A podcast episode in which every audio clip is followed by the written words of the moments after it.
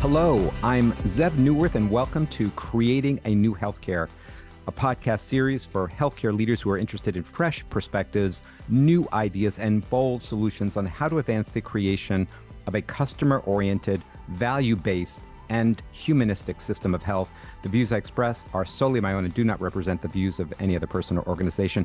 Folks, I had the privilege, the opportunity to hear our guest present a few weeks ago at a symposium on reimagining primary care. The approach he and his colleagues are taking was a bit different than the mainstream. And the initiatives that he discussed really sounded amazing and inspiring and something we need to be aware of and adopting.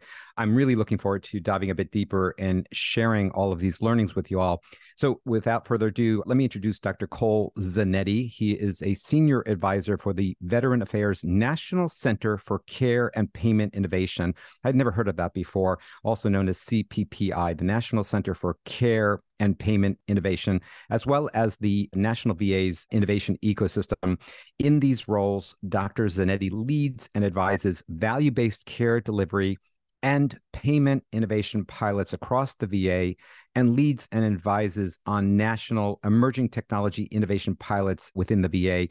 Dr. Zanetti also serves as the Chief Health Informatics Officer for the Ralph H. Johnson VA Medical Center in Charleston, South Carolina, and as the Director for Digital Health at the Rocky Vista University College of Osteopathic Medicine. He is trained in family medicine, and leadership preventive medicine at Dartmouth Hitchcock Medical Center. And he's also triple board certified in family medicine, preventive medicine, and clinical informatics. And in addition to that, he has a master's in public health from the Dartmouth Institute for Health Policy. Dr. Cole Zanetti has served as a physician advisory committee member for the National Quality Forum and as a technical expert at CMS, the Centers for Medicare and Medicaid Services. Cole, what a pleasure and privilege to have you here today. How are you doing this morning?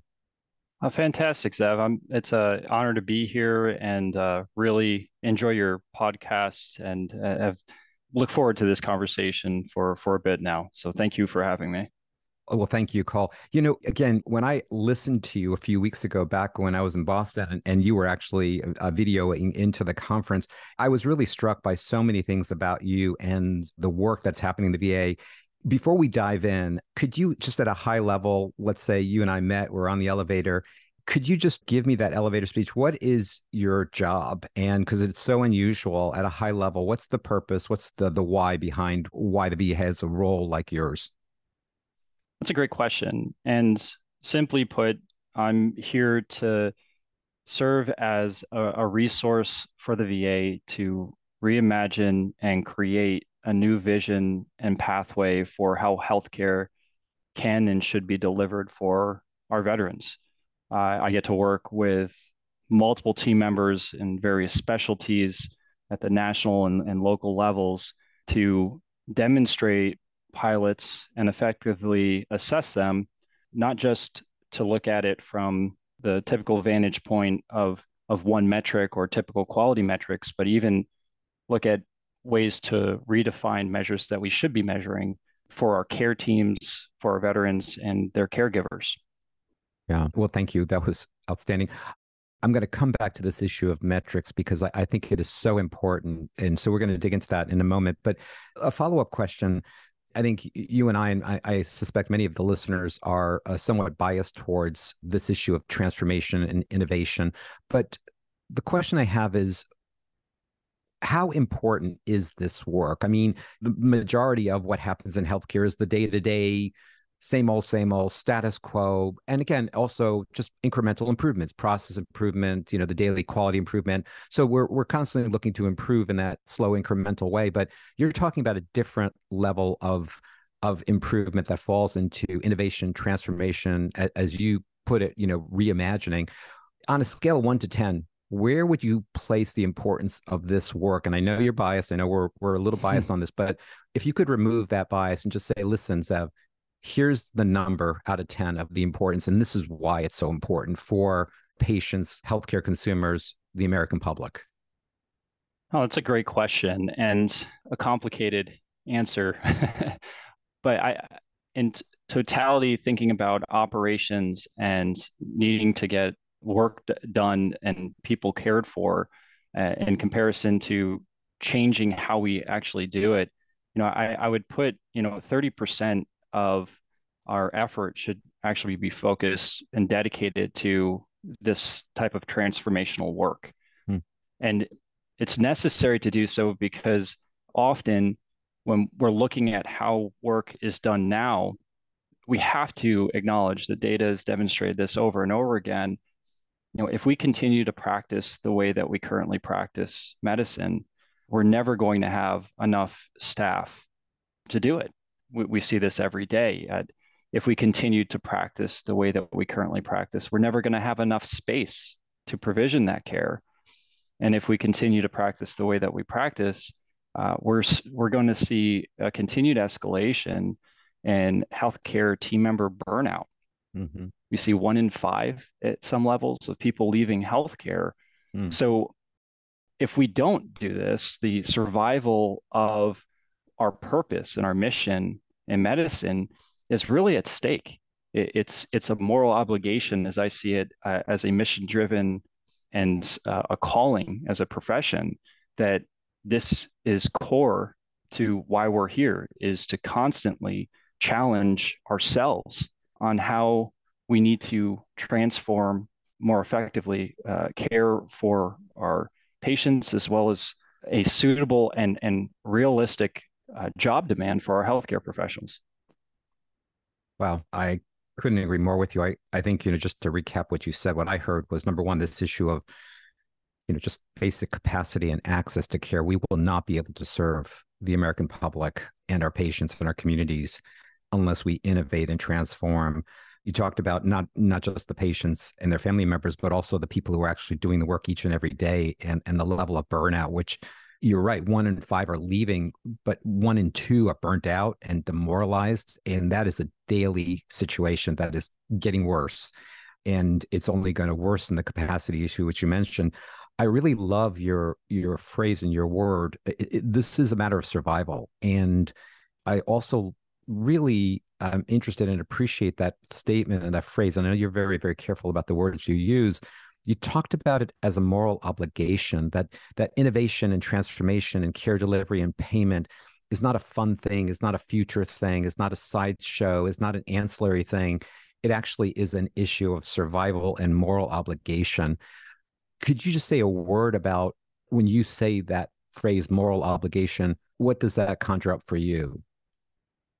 So we we we see it in the eyes of our colleagues every day you know in literature and, and common vernacular in in today's culture you, you hear the term moral injury mm-hmm. quite often and this exists uh, because we have positioned ourselves in healthcare where we have unrealistic expectations that have been developed in terms of uh, certain quality markers or outcomes when the the team that is held account to that don't have full control over achieving that so when you see a situation of uh, continued uh, learned helplessness with once incredibly impassioned people that are here to serve and came into this profession for reasons of, of serving vulnerable people, you, we, we can't ignore that. And that's where I think this comes, you know, from with me is, is we have to acknowledge that there is suffering uh, for our providers. And when you're on an airplane, the first thing they say is, you know, you have to put the oxygen mask on on you first before you can help someone else. Well, there's a, a conflict in our healthcare mantra of how can we say that we put ourselves first when we're here for our patients? And I, I think that moral conflict has allowed us to accept a, a certain level of uncomfortable and unjustified uh, expectations more so than many other professions. Yeah. You know, when you said we see it in their eyes daily, I it was just shocking how visceral that was for me because I I completely relate to it, and I think so many of the listeners, if not all the listeners, anyone who's involved in healthcare, that's our day to day. I mean, and and it's been going on for years, if not for decades, but it's it's definitely, in my opinion, I think the literature would support this. It's gotten worse, and it's not just the pandemic by any means. It's the way we are delivering healthcare. I think you really nailed it. It is I, what I see in the eyes is this moral injury is this learned helplessness is this suffering? And i'm so glad you called it out in that way and used those words because otherwise it if we don't name it and take it head on it becomes something that's hidden and shameful. And it's almost like I, I think this is very true. We tend to blame the individuals. I think this is a societal thing as opposed to saying no when 40 50 60% of physicians, nurses are demoralized, disenfranchised, burnt out, suffering from moral injury, that is not an individual problem. That is a system problem. And to your point, we let it go on day and day. And I just want to say this also because it's just just to step back for a moment. Here we are. You are a technologist. Obviously, you're you're a physician and provider. You're a leader, but your expertise is in technology and in in digital technology, AI, informatics and this is what you do day in and day out and design and, and build and deploy in what I believe is the largest healthcare system in the country. And yet here we are, you as a technologist, and I really appreciate this, saying, listen, the reason I'm doing this is not because fun and games or for technology or anything like that, or the reason I'm doing this is because this is about humanity. And it is such a remarkable connection, this issue of humanity and technology. And I think that's what struck me about you when I heard you underneath everything you were talking about. And we will get into some of the initiatives. I'm particularly interested in the, I think it's called Care CareCentra that you mentioned, some of the really amazing cutting edge technology innovations you're deploying but underneath it all there's something that is so powerful and so important to call out that this is isn't about r&d this isn't about innovation. This isn't about transformation. When you said we need to devote 30% of our resources in improving in this transformational work you're talking about an existential crisis that is at hand and that is getting worse and that most people are completely unaware of or ignore anyway, I, I just felt it was so important to, to to point that out that here we are, you a technologist, and yet we're talking about the why in such an important, critical way. Just any sort of comment to that or thought about that?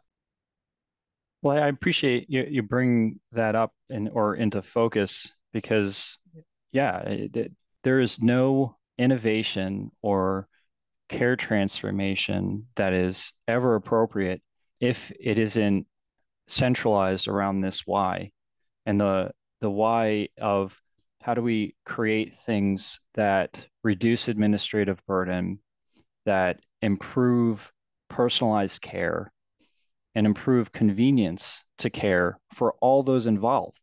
And we have ways of doing it uh, and we're obligated to address those ways in partnership with the various players that are having to use it every day. You know, the constructs of co production or co design mm-hmm. should not be just in human centered design workshops. Uh, they're core essentials for how we need to obligate our efforts. And I think the easiest element related to this that I feel like, you know, at large in healthcare, we struggle with is there is a lack of regulation around clicks and time spent on certain activities within electronic health records. And those are not minuscule effects. Mm-hmm. When you have a patient in front of you that's talking to you about an incredibly horrific event or vulnerable situation, and your eyes are not gazed at them, but at a computer, when we have technology that can essentially create a SOAP note without you having to type anything. And we know this exists and we know it's a capability for infrastructure. I, I think it's something we have to reconcile because it's it's we currently have many elements of depersonalized and dehumanizing care that we've accepted because we're not as uh, rapidly changing in these areas. And the VA has taken a great initiative to uh, really effectively work towards this, which is why I'm I'm so excited to be a part of this team. But it's everywhere, and it's it's a national issue mm-hmm. that uh, should not just be deemed an innovation, but an expectation for appropriate care. Why? And again, I appreciate you pointing out that the purpose you're working toward and using technology for is to address a very, very real crisis in healthcare, in that the system is depersonalizing and dehumanizing and disenfranchising and overwhelming for so many of in fact i would just say you know the majority of the clinicians and other providers the the staff that have to work in it. And and yet we've accepted this. We know this from the first days of our internship. You just suck it up right? I mean we use the analogy of the front line right the analogy is obviously a, a military one and it does feel like that. And i guess the question is why is it that we feel like we're being thrust onto the front lines of a military exercise as opposed to i mean what we're talking about is caring? I have to say this conversation is just it's gone in a direction i didn't think it was going to go in. If i had a kind of a, a religious person a, a pastor or a rabbi on or, or philosopher or an ethicist I, I could imagine this conversation happening but you're not any one of those things. You are a technologist. And it is so so i think powerful to make this connection that what we need is not hand holding or meditation or breathing exercises. And nothing against all of those exercises clearly important from a wellness perspective but what we really need is to solve this problem through the state of the art technology that you have been studying and implementing and deploying with your colleagues. And and now not a 5 to 10 to 15 year plan because it it doesn't seem like it's gotten any better in the last few years. I mean there's so much going on yet so little progress and which is why again we're going to get to some of the magical work you're doing to solve these problems but it is it's just startling. You mentioned something i just want to go specific if you don't mind. Mm-hmm. you talked about measuring things that we can't be accountable for. I, i'm really really curious because I do think measurement is such a, you know, you talked about the clicks and you talked about the hours. I mean, again, I, I, think most of the people who are listening understand that, and this is in the literature, right? That for a physician, particularly, I know uh, this is true for all physicians, but uh, some of the literature has been focused on primary care physicians. I've seen studies and research that shows that if the primary care physician and their team did what they were supposed to do in, in various facets of care, preventive and, and, and acute care and chronic disease management and navigation services and, and answering questions and referrals and, and dealing with insurance, if they did all of that, it would literally take 18 to 26 hours, 26 hours a day just to do their work, which is obviously ludicrous and yet the reality. And so, you know, you talk about that. And I think the clicks are driven often by the metrics and the measurements. And so, what in your estimation is wrong about the metrics, or what is it that we are being measured against that we cannot be held accountable for? That is the question that I think we need to answer better as a country. And and the approaches that I take to this, and and uh, you're right, it's 26.7 for primary care providers to do all the recommended preventive task force or preventive approaches, hmm. and it's uh, I believe 9.3 hours if you use a fully optimized, fully staffed team, right? And it, it's impossible, and that's with a empanelment of I think 2,500 in that study. So keenly aware, obviously, of this pain and I'm a preventive medicine specialist as well, right? So mm-hmm. the training I had was we have to acknowledge number needed to treat and what is the evidence behind some of these uh, approaches.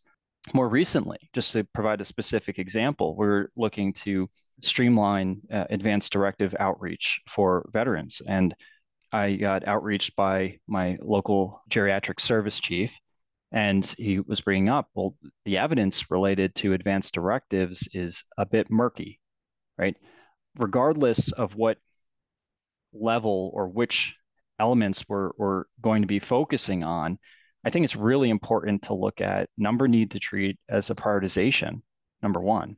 mm-hmm. to, to acknowledge impact because we have limited resources in healthcare. We have evidence based strategic approaches to leverage health communication that we don't consistently do in healthcare systems. We rely on public health departments to do these things, even though we are deemed responsible for population health. So I, I think elements like that are very practical approaches of saying these are the things we're going to prioritize because there's clear evidence on benefit in the number need to treat category for a specified population that we're responsible for. Mm-hmm. The other element here is looking at what is actually within the control of the healthcare team.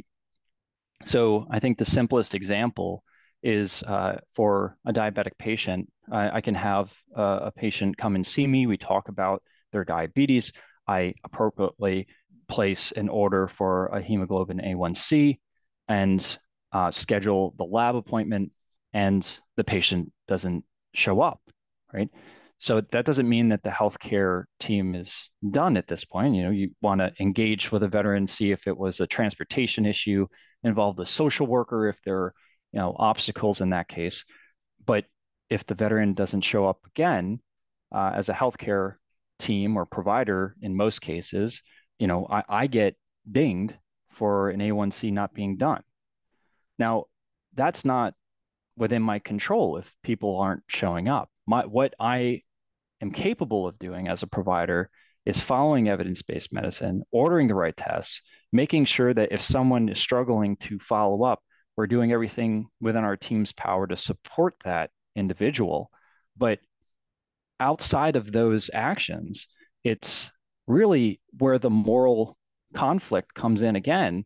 It, it's the meaning that a, a healthcare team can do all of that to support a patient and understanding the patient is going through their own struggles in this scenario, but could get criticized by leadership for not getting an A1C done when they've done everything they possibly could. And that's just one example of mm. many in terms of our mm. measures. So, what mm-hmm. would we measure instead is a mm-hmm. demonstration did you order the hemoglobin A1C? when the patient and um, doesn't show up, did you reach out to the veteran to try to support them in uh, issues that they might be struggling with? Those are reasonable measures to hold a healthcare team accountable to. Um, but outside of that, the other elements that are not completely within our control are are essentially setting up people to be very frustrated. Wow. You know what I really appreciate about you and I would say your colleagues, every time I speak to folks, and I've had the privilege of speaking to folks at the VA, leaders like yourself, physician leaders in particular, and you talk this phrase about widening the aperture, realizing that just prescribing the right medication, making the right diagnosis, ordering the right test, that's critical, but it is not sufficient. That we have to widen the aperture and see what the entire sort of value stream is about and what it requires. And to your point, if you don't look at it and don't take a systems approach to it, and you're right, then it's like, well, doctor, nurse, team, how come the patient didn't show up or how come the patient isn't getting better? Well, you know, it's all those factors, those non clinical determinants of health and the contextual factors and whole person care. A lot of this research, by the way, has emerged from the VA, which is just shocking to me how much of it actually comes out of the VA. And what we're realizing when you widen the aperture is that those factors, those non clinical factors, the social determinants of health, the contextual factors, these factors actually have a much, much greater impact than the actual clinical factors. And yet, the system hasn't recognized this and hasn't embedded it into the actual sort of practice of medicine. And to your point, as a result, you look at the team and the doctor and the providers and say, hey, listen, you failed. Whereas the failure is outside the scope of their purview, their vision, their awareness, their control. And, and it isn't, and I'm taking a little bit of a leap here, and I'm sort of going to ask you this question, but it seems to me that it is a systems issue. The system has to actually be aware of this, has to implement it. And again, to your point of going back to how much we should be spending on this and funding this, which I not only suspect, I know is grossly inadequate, the system actually has to resource this. We need to build these things into the system so that the system actually helps the patient, their family members, and the provider and their teams. So just uh, let me sort of try to rephrase that as a question. Do you agree with that? Do you see it that way? Do you see it a different way?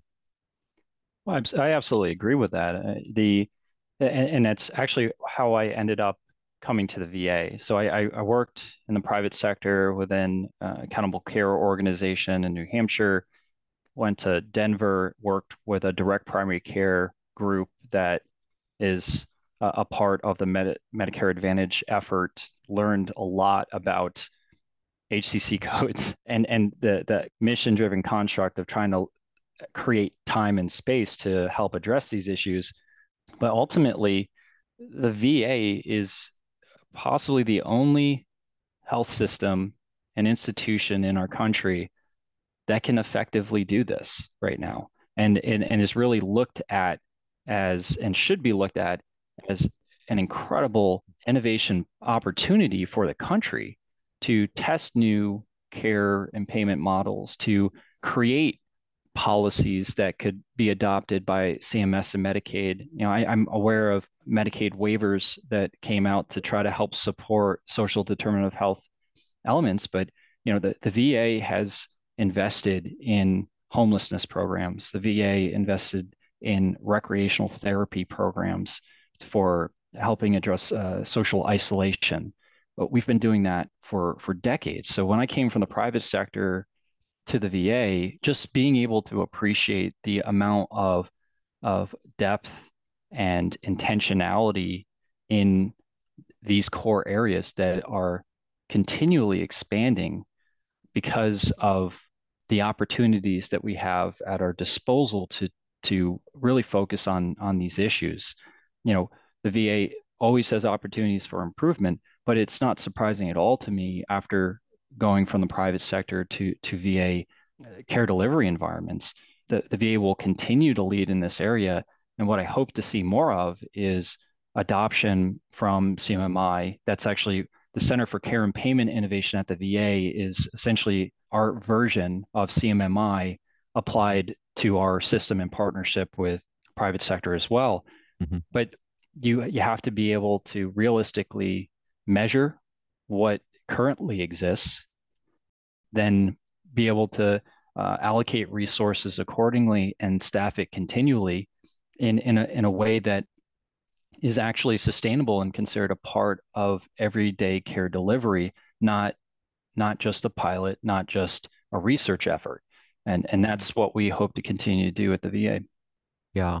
Let me double down on what you're saying. So as you know, I published a book. It's called Beyond the Walls. It's about the transformation of American healthcare. And I have nine chapters in the book. Two of the chapters, and I don't think I actually ever realized this until this moment, two of the nine chapters in my book come out of the VA.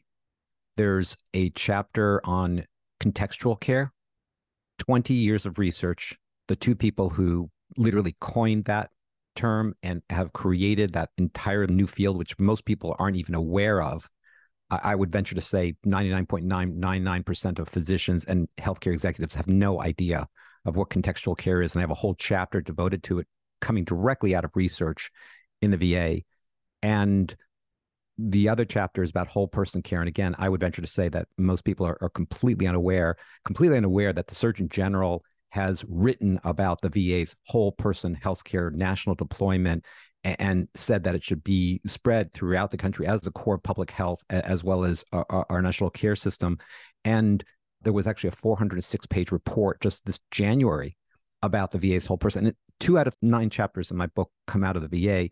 So I completely agree with you. It's almost remarkable that this is almost sort of like a hidden thing. And you talked about the connection to CMMI.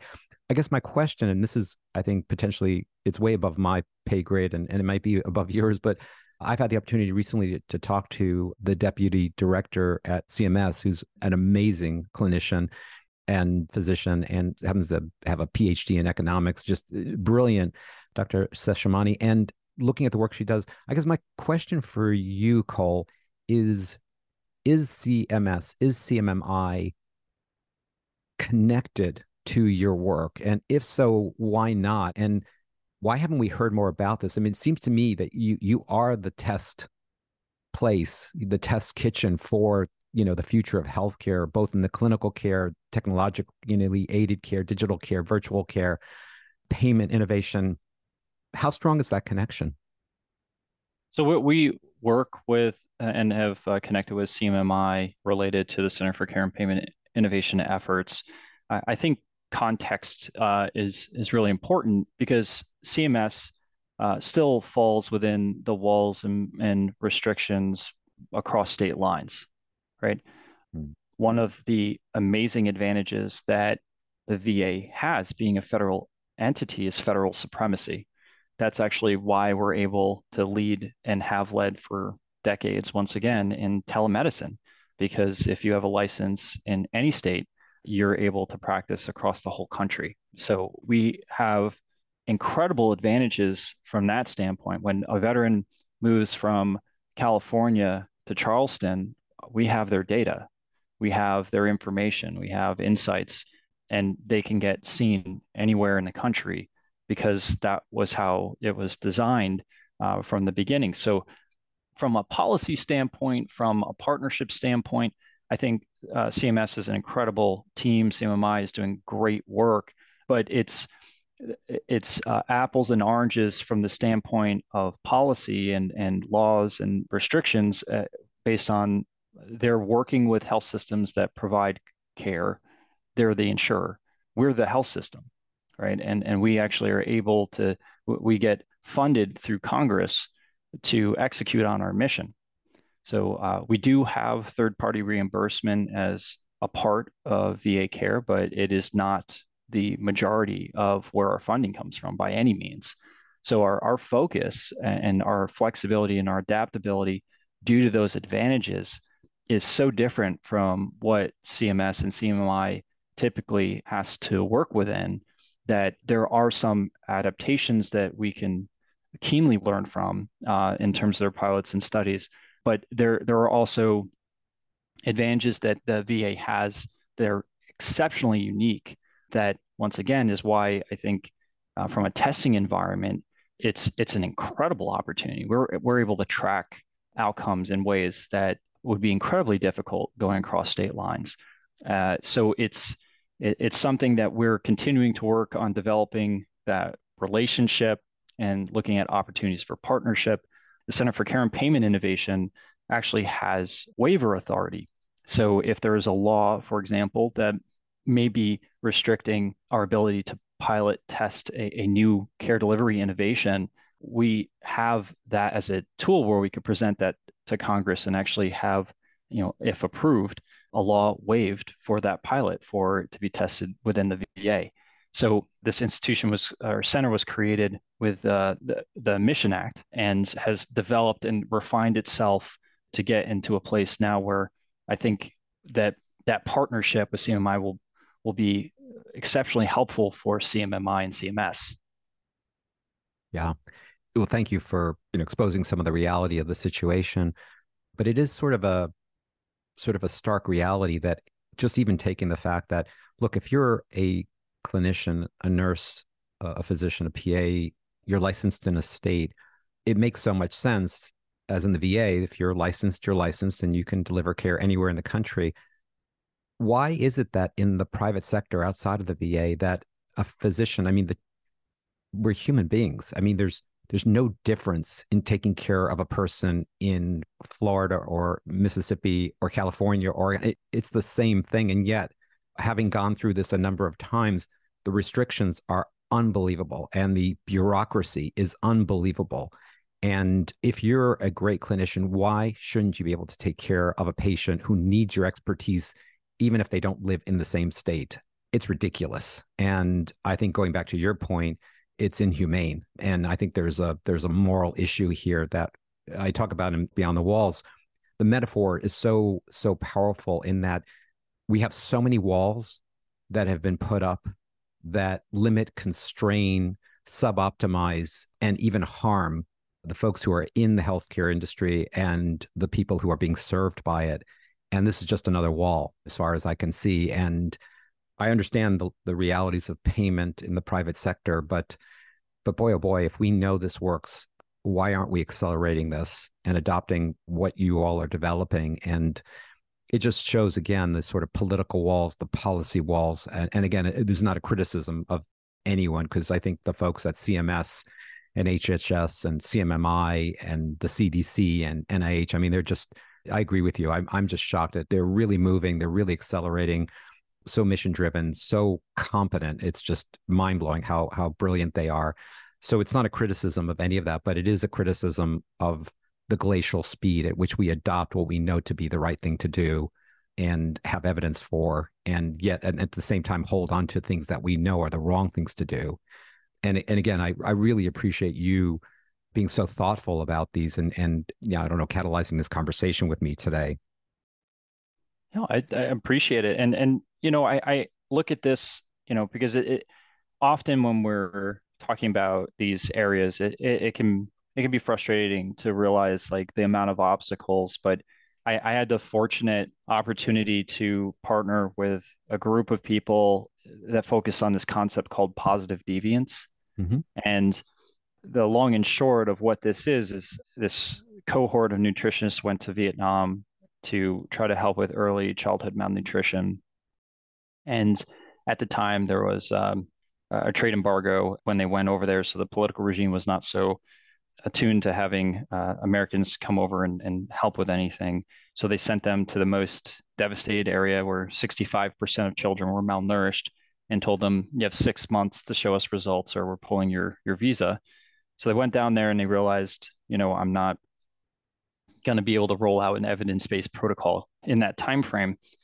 So instead, they thought to themselves that there's 65% of kids that are malnourished, there's 35% that are not who among them, based on all the risk factors, all the obstacles, all the things that are holding back the 65%, who among the 35% share those same obstacles because they're thriving in spite of that. And they went part brought this concept up to the community, helped identify the positive deviance, the statistical term of uh, community members that had those risk factors but were healthy, observed the behaviors that they exhibited as a pattern, demonstrated them, and had those community members teach the rest of the community what they were doing. Hmm. And they were able to uh, make a huge impact, reduce uh, malnutrition upwards of 40% within six months, but more profoundly, repeated that approach, not with what the answers were as identified in that particular community, but the approach of finding positive deviance, all of which in each community had different answers and they were able to replicate that outcome effect uh, about 270 to 280 times within the next few years. Hmm. I say that mostly because we have positive deviance in healthcare that are overcoming these issues. I think the VA is a big one, right? Mm-hmm. Where, where, we have veterans that absolutely struggle with social determinants of health struggle with mental health issues are mm-hmm. you know in various forms of socioeconomic status. We care for the the, the populations uh, that we're always trying to help support and we're succeeding you know in many ways. And so i, I see that as you know we need to leverage those opportunities uh, with the va as well as in the private sector. And i think your book actually alludes a lot to that or who are the positive deviants? Who are the people that are mm-hmm actually transforming even in even in spite of those obstacles and restrictions. And I think COVID opened the door a little bit for mm-hmm. us to realize that res, uh, reciprocity laws are necessary, and and we're stumbling in the right direction with that, but uh, we we still have a long way to go. Boy, oh boy, Cole, I am I am so glad that you talked about, and I read, I think you you authored something about positive deviance and you're right. I, I studied this and, and learned about this a number of years ago that essentially, you know, we've got a lot of problems out there. And like you say, the majority of what's happening may not be working well, but somewhere there is someone doing something right. And there's two ways to go study the problem, study the problem, study the problem, or study those who have the solutions. Find them, identify them. As you say, there's there's a, a statistical, mathematical, quantitative part to this, but identify those positive deviants, TS, and their positive deviance CE and study them and see what they're doing and then adapt it, spread it, scale it, and test it. And it's so fascinating that that is, I hadn't realized, but that is exactly what I've been doing for the past few years in having these conversations like the one we're having today, where intuitively, I don't even know that I did it purposely or intentionally, but intuitively, I said, I, I need to find those people, those organizations, those initiatives that are positive deviants, that they're doing something right, they're reversing what most of us are struggling with. And I've literally had hundreds and hundreds of hundreds of those conversations with positive deviants. And to your point, that is exactly, and thank you for pointing it out. That is exactly what the book I just published is about. It's it's Beyond the Walls is a collection of journeys and examples and exemplars of positive deviance that are reversing the tide. And I'll tell you something, Cole, and I, I'd love to hear your personal experience with this and professional experience. I have a lot of colleagues out there who are, in fact, burned out or jaded or pessimistic about the current state of healthcare and the future of healthcare. And I have to tell you something, I am completely the opposite. I have never, ever been so hopeful and optimistic, cautiously so, but optimistic about the future of healthcare. And it's because of people like you. It's because I've literally been focused on the positive deviants for the past eight to 10 years, made it my business to find them out, discover them, talk to them, explore with them what they're doing, and share that with others, both in the podcast and the book. And I think your method, this method of positive deviance, is one that we underappreciate and don't do enough of, particularly in healthcare, but I suspect across the board so anyways, I, am just uh, again, you've given me so much, even a greater understanding of what what it is I've been doing, and a greater appreciation for it. And I'm hoping others hear this out there that you know there are solutions out there. This is not about hypotheticals. There's nothing in my book, by the way, that's hypothetical. I, there's nothing that is sort of a thought leader, like, boy, if we could only do this. None of that. The book is predicated on reality, on what already exists, which I think is that example you shared in Vietnam, and there's so many others right across the science and, and technology and medicine and healthcare of, of the examples like you you talked about? Yeah absolutely. I mean there's an entire field of literature on this and but I, you know monique Sternin and jerry Sternin were the the initial like stewards if you will of this this approach to really helping address complex adaptive problems which are the majority in healthcare. Quality improvement and uh, lean six sigma are fantastic at simple and complicated problem resolution. They're inappropriate for complex adaptive system problems because it it, it can't fully grasp the the the complexity in, in, nature, and that's where positive deviance and other approaches really work very well, and, and why you, you've been a steward of this through your experience that you've articulated. You know, Monique said to me once, uh, because I, I asked her, I'm like, well, I want to be an expert in positive deviance. And she said, well, I'm not an expert in anything. I'm a catalyst with questions, not an expert with answers. And that was profound to me because when you're trying to work through difficult situations where you see people suffering, the best thing you can do from that advice to me was ask more questions, really understand what's going on, because all too often we're solving the wrong problem. Wow. I wish we could just play back what you just said. I think it captures the essence of it. These problems are complex adaptive problems. You know, it's interesting in the preface to Beyond the Walls, actually in the intro to Beyond the Walls, I think it is, I share that I read a book called The Innovation Stack by Jim McKelvey, and he's the guy who created a square that little plastic thing you stick into a phone and a device, and and you can actually swipe a credit card. And he's gone on and done other entrepreneurial ventures as well over the years. But he talks about the fact that you know entrepreneurs, th- these unique people, are solving what he calls perfect problems, and he actually he talks about them going beyond the walls, which is quite honestly, and I say this explicitly, where I borrowed the the title for the book. I hadn't realized I was interviewing beyond the wall thinkers and doers until I read his book. And he talks about the perfect problems that they solve as problems that we have the technology to solve. So that's not the issue. It, it, can be solved today with what we have at hand, the tools we have. The problem is our conceptualization. The problem is that people are trying to solve the wrong problem with the wrong tools. And these beyond the wall thinkers are I think his perfect problem is exactly what you talk about this complex adaptive set of problems that requires a different way of thinking. And I, I love what you said this sort of being a catalyst with questions rather than an expert with answers, a catalyst with questions rather than an expert with answers. And I find it reassuring because and encouraging because I resonate with that because obviously what I'm doing here with you is and with myself and with the folks who are listening is is asking questions more than anything else.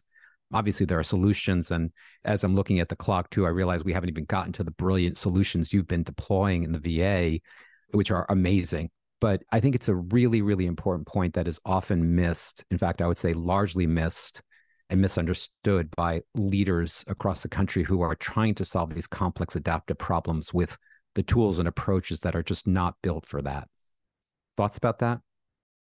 Yeah, this this is a reoccurrent struggle. So when I did training in in uh, my preventive medicine residency and, and did my MPH, the focus was on quality improvement, and it was an incredible learning experience where you know I got to you know learn from Paul Batalden, right? Like this, wow, uh, and uh, Elliot yeah. Fisher, and and and wow, this like cohort of people, and and then Elizabeth Teisberg from uh, value based care. So this this construct of of improvement, but then uh, when going through it, there was the context that was missing, and so I sought after, you know, I need to learn more about community organizing Mm. I need to learn the story and the narrative and to listen in a way that the quality improvement approaches are not expanding the aperture in your in, in your words too. And so I explored that. That's where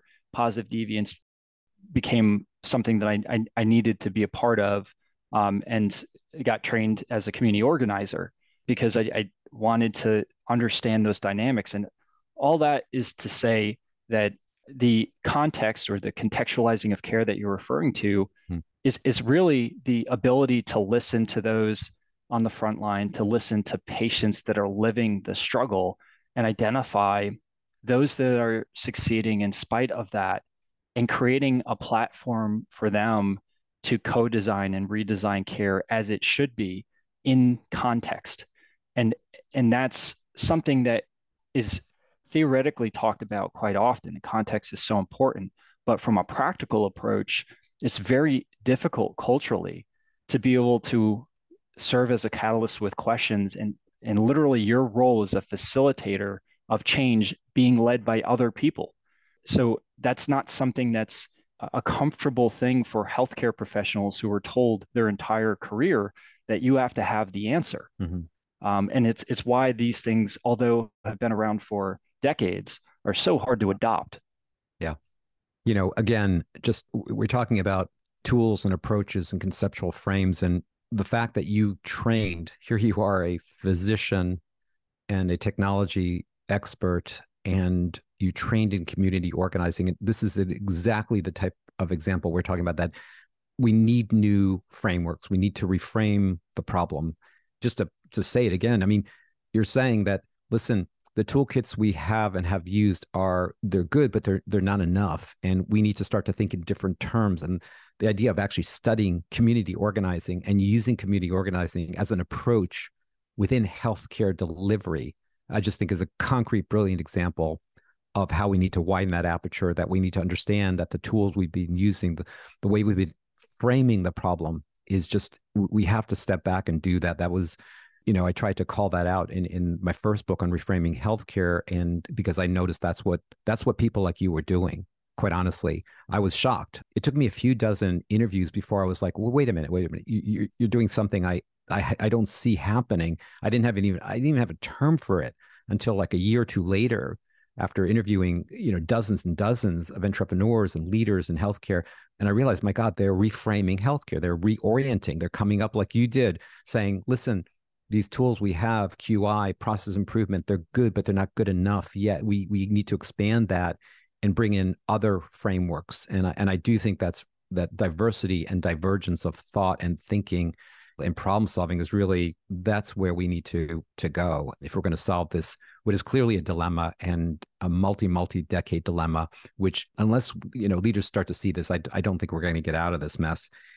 And i will say this it gives me unbelievable hope unbelievable hope and encouragement and inspiration that we have people like you in healthcare and what's astounding to me is like here you are you're you're like a hidden gem and I know you're surrounded by other hidden gems in the VA. And I, I literally today I'm posting another interview with someone else in the private sector, and it's just like, oh my God, these people are so so brilliant and so mission driven and so energetic and so accomplished and with so much potential and i look at that and i am overwhelmed with just positivity about that. And so i just call i just want to thank you. I will say we we are at time here. I'd love to consider this part one of our conversation and come back with you and do part two and focus on what you do day in and day out, which is is payment innovation and clinical care delivery innovation and some of the amazing, amazing deployments you're doing. Uh, I'd really love to just maybe dive in and hopefully we could schedule that sometime soon. But just what's your gestalt now? What are you what are you thinking and feeling about what I've just said? Well, I what what you expressed makes a, a lot of sense to me because I felt the same way when I got to work with with patients that were positive deviants themselves. And it, it gave so much hope uh, to realize that we have brilliant people in various areas that you get to to learn from and to be humbled by. And I, I would I say that I, you know I, I appreciate your very kind words, but I, I would also say that the, the the reason why I've been able to do uh, and partake in the things that I have is is because of being able to listen from others what they've experienced and try to adapt from from what they uh, identified as something that's helpful. And I, I know that your passion is also related to food insecurity, from what I read, and my personal experience with positive deviance actually was around that. And I'll, I'll leave us just with one short yeah. story that sure. just absolutely shook my world as when I was a resident. So we had a group of complex diabetic patients that were really struggling with managing their their medical condition. We tried multiple QI initiatives to try to help in this rural clinic, and I, I attempted to use this positive deviance approach. We we identified positive deviance through the data. We interviewed them, asked them to serve as experts to help create change. And they came up with a modality of, well, we should have a community meeting with others like us that are struggling where we can share our lessons and we will tell you when we need additional support and help. At one of these meetings, we had a patient stand up and express, you know, I've been told a number of times by my healthcare providers that I need to eat certain foods. I'm ashamed to say this, but my entire family, we get our food through our local food pantry, and there isn't many healthy food options. And you can, it still gives me kind of goosebumps that, like, why haven't we thought of this, right? The other community members were equally, you know, distraught by hearing that. So they called their local farmer friends and local community members to start donating healthy food to these key food pantries that didn't have access to it. They recommended involving uh, the New Hampshire Food Bank at the time to, to see how we can better coordinate care. All this was driven by patients. So I, I say that because often we talk to you know our healthcare professional colleagues to think about transformation, but there's a hidden gem everywhere when it comes to patients that are doing it every day that have the courage and willingness to advocate for change uh, in partnership. So I, I, you know, continue to hope to see that, but it from a, uh, that experience, I think, is expressive of, you know, how much we still have to learn and, and the incredible opportunities out there. Wow, Cole, I can't thank you enough for expanding this notion. I was really thinking about is looking at other clinicians or providers or, or entrepreneurs is positive deviance solving problems. But I think you really, really widen the aperture in, in a real way to say, listen, it's not, how about patients, right? How about people out there? We tend to think about intervening or acting upon patients and patients as problems or having problems, but patients, people have solutions as well. And I think noticing that, learning from that, studying that, sharing that, spreading that really is the right reframe. And it's so fascinating you mentioned it because it's something I'm actually working on right now. And again, you've helped me with that. This notion of the power of patients, for lack of a better term, but the power of people working together in network, as you just described, when you put a few people together who have similar conditions or dealing with issues of health and healthcare, and they begin to network and work with each other and look at their positive deviance and create solutions. And I think you even even thinking about this in, in the context of almost community organizing and learning from that and leveraging that, I, I think it is one of the most underleveraged resources in healthcare today is the power of people to heal themselves together. And uh, so I'm really, really glad you opened that up and, and pointed that out to me and to us. Super, super helpful. Because again, most of it is still very much, even though it's it's wonderful, it's very much mired in this, you know, let me teach you, let me coach you patient, as opposed to how about we work together and learn together. And to your point, co-create and and look at at creating this positive deviance. So can't thank you enough. Cole, I hope we can do part two. We'll pick up on this conversation and then again really want to share with folks some of the amazing technology that you are working on and, and deploying at the VA in, in a big way at scale and the amazing humanitarian changes it's it's making in, in, in, effectiveness and efficiency and safety and helping providers and their teams are reducing burnout and and really improving patient care and making it much more personal and customized. So I'd like to give you one last word, any particular message to folks before we sign off. I just thank you for what you're doing each day and that you're not alone and there are people out there that are are trying to help yeah, thank you. I, I appreciate that. Sometimes it does feel like we're alone. So, folks, I mean, I can't thank our guest today, Cole Zanetti, enough for being here with us. And again, I'm just going to be honest with you. I prepped to talk about some of the technology work that he's doing, some of the digital innovations he's been deploying, he and his colleagues at the VA. I was not prepared for this kind of conversation, although I can't tell you how much I've enjoyed it and benefited from it. And I hope you have as well. And as I do every episode, I'd like to conclude by thanking all of you out there who are doing the hard work each and every day of taking care of patients, and those of you who are supporting those who are directly taking care of patients. I and we truly appreciate you for what you do and recognize how critically important your work is to individuals, their families, their communities, and our society as a whole. My friends, this is Zeev Neuwirth on creating a new healthcare. Until next time, be safe and be well.